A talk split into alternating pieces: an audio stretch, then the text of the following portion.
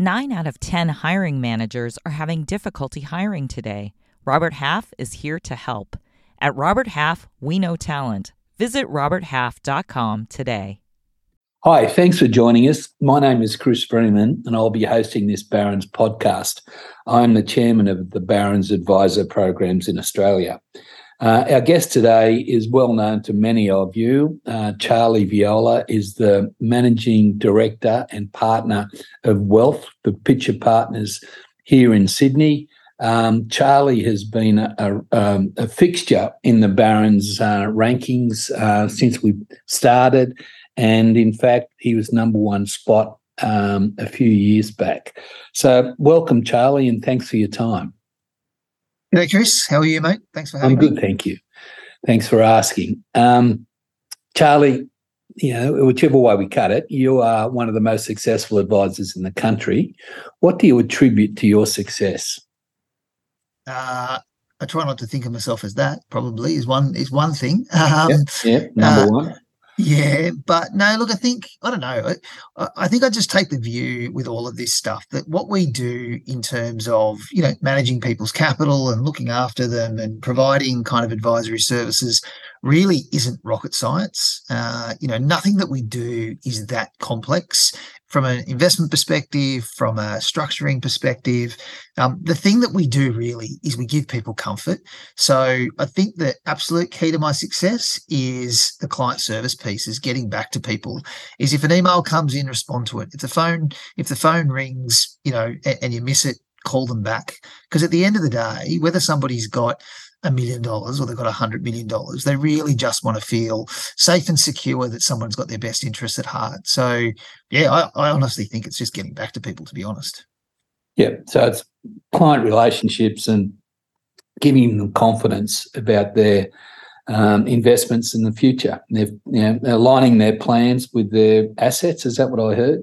Yeah, look, look. I think um, anybody with a sizable amount of money who comes to somebody like me is going to assume that you know I know the difference between um, debt or equity. They're going to assume that I know how to count. They're going to assume that um, I know how to put a portfolio together. Um, what we want them to do though is feel really comfortable that everything that we're doing is in their best interests. And what we want them to do is really understand that we're acutely aware that we're dealing with their life savings. So um, all, all, of the things that you know that they'll absolutely assume that we know what we're doing. Um, what we want them to do though is feel really comfortable that they're doing it with someone that cares about them. Yeah, that's a re- that's a really good point. And I, I read on your website that you specialise in clients with five million plus, plus. and I would assume I think I know the answer to this. But what do you think they're looking um, for from you? Oh, probably no different to anybody else, really. Yeah. Um, I, I, think you know one of the things for us is you know there's a commercial reality from a financial services point of view in terms of the type of client that we can take, but there's also the value add piece. Uh, we, we, work really hard to get people in the deal flow and show them you know a variety of investment um, opportunities. And I think you know if somebody's got sort of you know 10 or 15 or 20 or 30 or 40 million dollars um, the reality is there's only so many CBA or BHP shares that you can actually buy for them so um, i think those people are looking for genuine diversity. You know they're looking for different types of investments. They're looking for you know perhaps opportunities or investments that they couldn't otherwise uh, access if they're not coming to kind of groups like us. Yep. Okay. So what, what do you think they value most from you uh, well, I do think that I certainly think, from what I understand, and whenever we do the net promoter score thing, um, that they absolutely value the contact. They absolutely on, uh, you know, value the context. Uh, really, kind of applying investment decisions and portfolio construction in the context of what they're actually trying to achieve we work really hard to kind of build back to people's objectives, you know, really understand what it is that they want out of their money. So I think that's absolutely valued. And then I think the other piece is very much that deal flow uh, stuff where, um, you know, lots of people talk about alternatives uh, from an investment point of view. Um, alternatives mean different things to different people, right? Like some people, some people hear the word alternative and they think you, you know, you, are going to go and put people's money into Guatemalan coal mines or something, um, which just is which just isn't the case, right? Like um, generally speaking, what you're doing is taking very normal assets and very normal investments, uh, you know, and perhaps wrapping them up differently, and and sometimes you're taking some you know some liquidity premium um, uh, in that where money's people are locked up a little longer, uh, but it provides real diversity from you know financial markets. It ensures you smooth out returns over a period of time, and I think people value that they're seeing something that's a little different to just financial market risk. Yep, yep, that makes makes a lot of sense. Um, how, how do you attract new clients? Do you have a um, business development plan? Uh, I probably did once. You know, I, I, think you know once upon a time I had a desk and a phone book, and you know yeah. was ringing ringing key centers of influence out of the uh, the phone book. Um, yeah. And then I kind of moved on and, and tried to become a bit of a uh, a share plan expert, where I'd sort of go and market to to large listed companies so that I could get access to their C suite. Um, as time has gone on, uh, I probably I don't too much anymore. I, I sort of, um, you know, I do a little bit of this sort of stuff in terms of podcasts and getting my views of the world and my views of the industry uh, out there. Uh, and then the other thing that I do is, um, as lots of people who know me know, uh, is I'm very heavy into motorsport, where I'm a race car driver myself, and um, spend a fair bit of time around, uh, you know, racetracks and what have you. And um, you know, we put the Pitcher Partners kind of logo on the race cars and sponsor a few people and what have you. And that type tends to drive, you know, you, you know, tends to drive sort of some good clients to us as well. But I don't know, not really. Like I'm a big one for kind of talking to everybody. The more you, the more people you talk to, the more relationships you build, the more it seems to come over time. To be honest. Yeah, yeah. Well, whatever you've done has worked. I think you, you've got how much have you got under advice these days? Uh, so the whole of the business is about 3.5 bill. I, I, personally look after about two, 2.1 bill myself. Yeah. So, um, uh, yeah, it's a, it's a big number. I, I, mean, we, you know, it's a lot of other people's money. Uh, I, am not sure that we kind of always sit there and kind of add it up and count it. Um, sure. But, you know, I think it's one of those things where you kind of stand back and you have a look. It's, you know, it, it's a, it's a lot of other people's money that we're responsible for. And, you know, we, we take that responsibility very, very seriously, which is why we like to keep having conversations with people uh, about, you know, what they're after, what their goals are, you know, um, what legacy do they want to leave. Yeah. Lots of our clients, you know, that's a big one for them, the legacy issue, because most of them have got more money than what they can spend themselves, and they're aware of that. Um, so, you know, we talk lots about, well, what's the legacy going to be? You know, what you what what do you want your kids to get from from these monies uh, over time? So, yeah, that's good. And I think that the key word for me there is responsibility. You know, a couple of billion dollars of other people's money, and as you said, you know, their life savings is a big responsibility.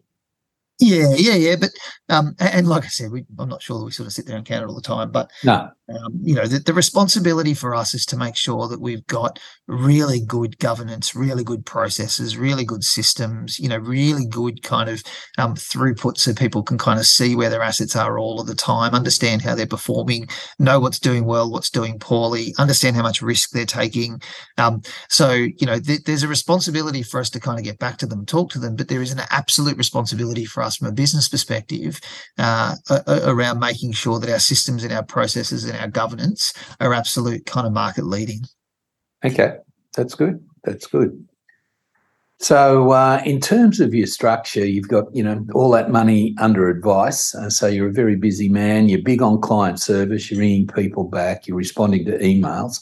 How are you structured internally? Are you uh, the one that's um, have all the client facing contact, or you you're structured in a team? How, how does it work?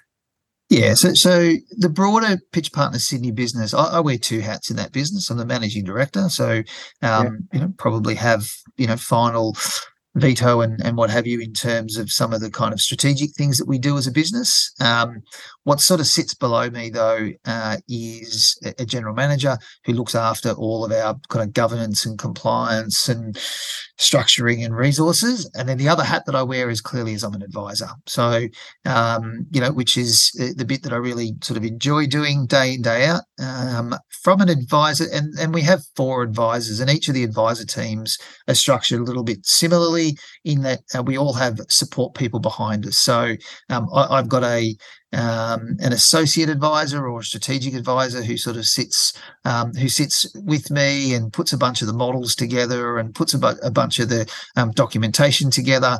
Uh, and then I've got five client sort of servicing type people, um, three senior ones uh, and and two more support ones.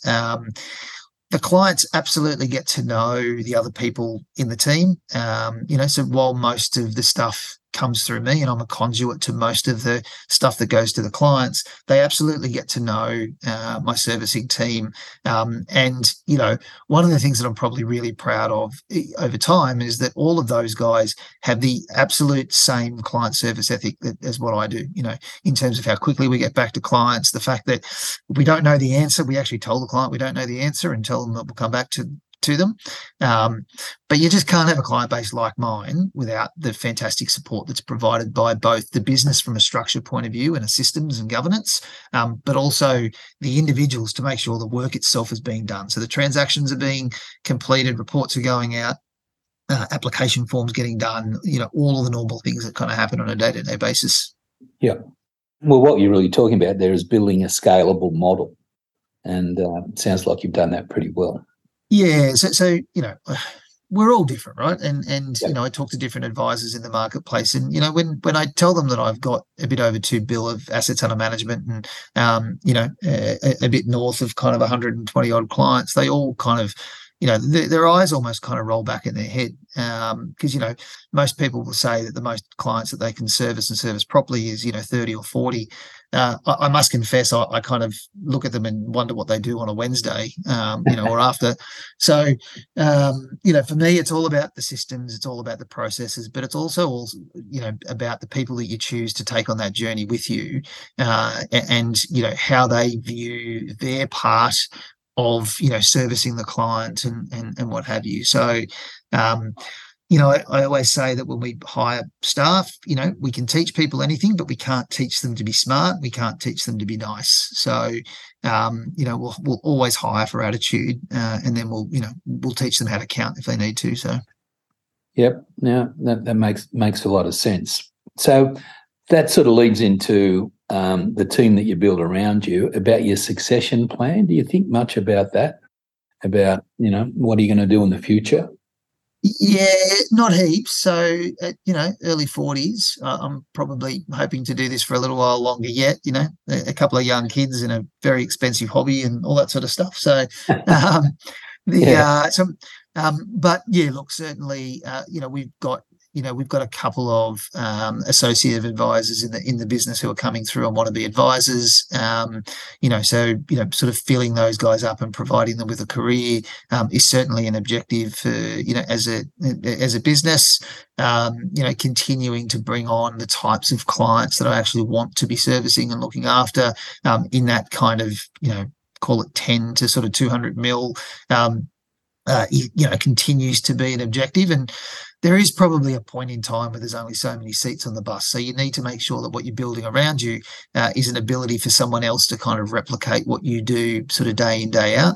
So yeah. succession isn't something that's absolute forefront. I'll be really honest. I, I think you know I think people can kind of overstate um, how much they care about their own succession unless they're looking to kind of exit or sell the business, and you know that's just not kind of you know where we're at at this at this point in time. Um, but giving people careers, giving people opportunities, uh, finding really good people that we can kind of trust with our clients is important. Because um, remembering that handing a client that you've had for 10 or 15 years off to someone else is you know feels a little bit like breaking up. Um, it's actually a really difficult thing yeah. to do. Um, so you know you, you have to do it over a really kind of you know i think anyway over a long period of time. Um, and then you've got to really observe that the other person that's looking after the client cares as much about that relationship as what you do. So um, for, for me it's something that, that takes time and, and we're committed to but will take time for us to do it in any kind of material fashion Oh, that's good. That's good. So it's been a tumultuous time for advice over the last, you know, five years, and the better advisors have sort of flourished, um, and the, the industry has become slowly becoming a profession. Um, what do you see as the major trends going forward? Yeah, so I feel like so I've been in advice for like I don't know, I was really young when I started, right? So I started in 1999. So I've been in it for 24 years. I feel like the whole time has been pretty tumultuous. There's always yeah. regulatory change and there's yeah. always something and there's always someone who hates us and someone who wants to bash us and, you know, someone who tells us that, um, you know, the, the current the, the, current thing now is, you know, people like me are, are bad for the industry because we want people with too much money. Like there's always something, right? Um, yeah. w- what I've noticed though over the last you know, probably three years. And this is like the big oil tanker that's trying to turn around. It takes a while for it to turn around. Yeah. What we're absolutely finding now is that the quality of the people in the industry is so much better. Um, yeah. People, people previously came to advice because really in fairness they couldn't do other things. Now they're coming to advice because they see it as a as a profession. Now they're seeing it um, as a real career opportunity. So people are now getting educated straight out of the gate to be really good advisors. So as a bunch of the kind of older people who have done who have done reasonably well and have absolutely played their part kind of leave the industry. What's coming in underneath is better educated more you know driven people who understand the value of advice who understand the value of investments um, so what you're now finding is that the quality and the education that, that people have got is far better than what it ever was previously so um, I, I, see while there's been some pain along the way and while we've had to make changes and, and what have you um, all of the changes that have gone on have actually been really really positive um, for our world. And, and, again, especially those increasing education requirements. And someone who's a bit older and who perhaps didn't have to have the education standards that the others had, there's been some pain, right? I've had to do some bridging courses and stuff myself. Um, but, you know, in, in truth, uh, what it's meant is, is it's just raised the bar and we're just getting better people. All those people who would have otherwise gone and been investment bankers or lawyers or accountants are now coming and finding that this is a really rewarding, enjoyable um, industry without all of the kind of, you know, red flags and kind of innuendo that, that maybe once it had. Yeah, I couldn't agree with you more. And um, one of I had a discussion with um, the head of a major uh, financial services group earlier on, and he said in exactly what you said, but in a different way. He said financial advice is becoming a noble profession alongside medicine, accounting, and um, legal profession. So I think that's right, and where it's come from, and what you and I have seen over that period of time, the quality has really been upgraded. So, yeah. and, and look, it, it absolutely should be, right? Like, yeah, like I say, yeah. um, we have to be acutely aware that we are dealing with a couple of things. One, people's life savings, yep. and two, with every bit of data that exists in that person's life. So, yeah. and remember that you that if you've got a good advisor uh, who's managing a big bucket of your money, you're also then asking them about your wills. You're asking them about how you give gifts to the kids, how you buy a, a car for your spouse, whether you should move, whether you should downsize, um, you know, whether you should help your grandkids go to high school. Like you're having so many of these conversations that uh, it's actually a really enjoyable, rewarding, um, and then it, you know, um, as long as we get the model right, it, it's also financially quite rewarding as well. Yeah, yeah, absolutely. So at the moment, what do you see as your biggest challenges going forward? Uh, our, our challenge, probably from a business point of view, has been uh, finding new advisors, new senior advisors to come and join a business like ours. Um, there's, you know, I, I think, um, you know, so, so that kind of the talent stuff is hard because um, you've probably got lots of people who are in their mid mid twenties and, and what have you, and, and and really good guys have already got really good jobs. Um, so growing a business like ours has been challenging, despite the fact that we've probably got good deal flow and good clients um, and what have you.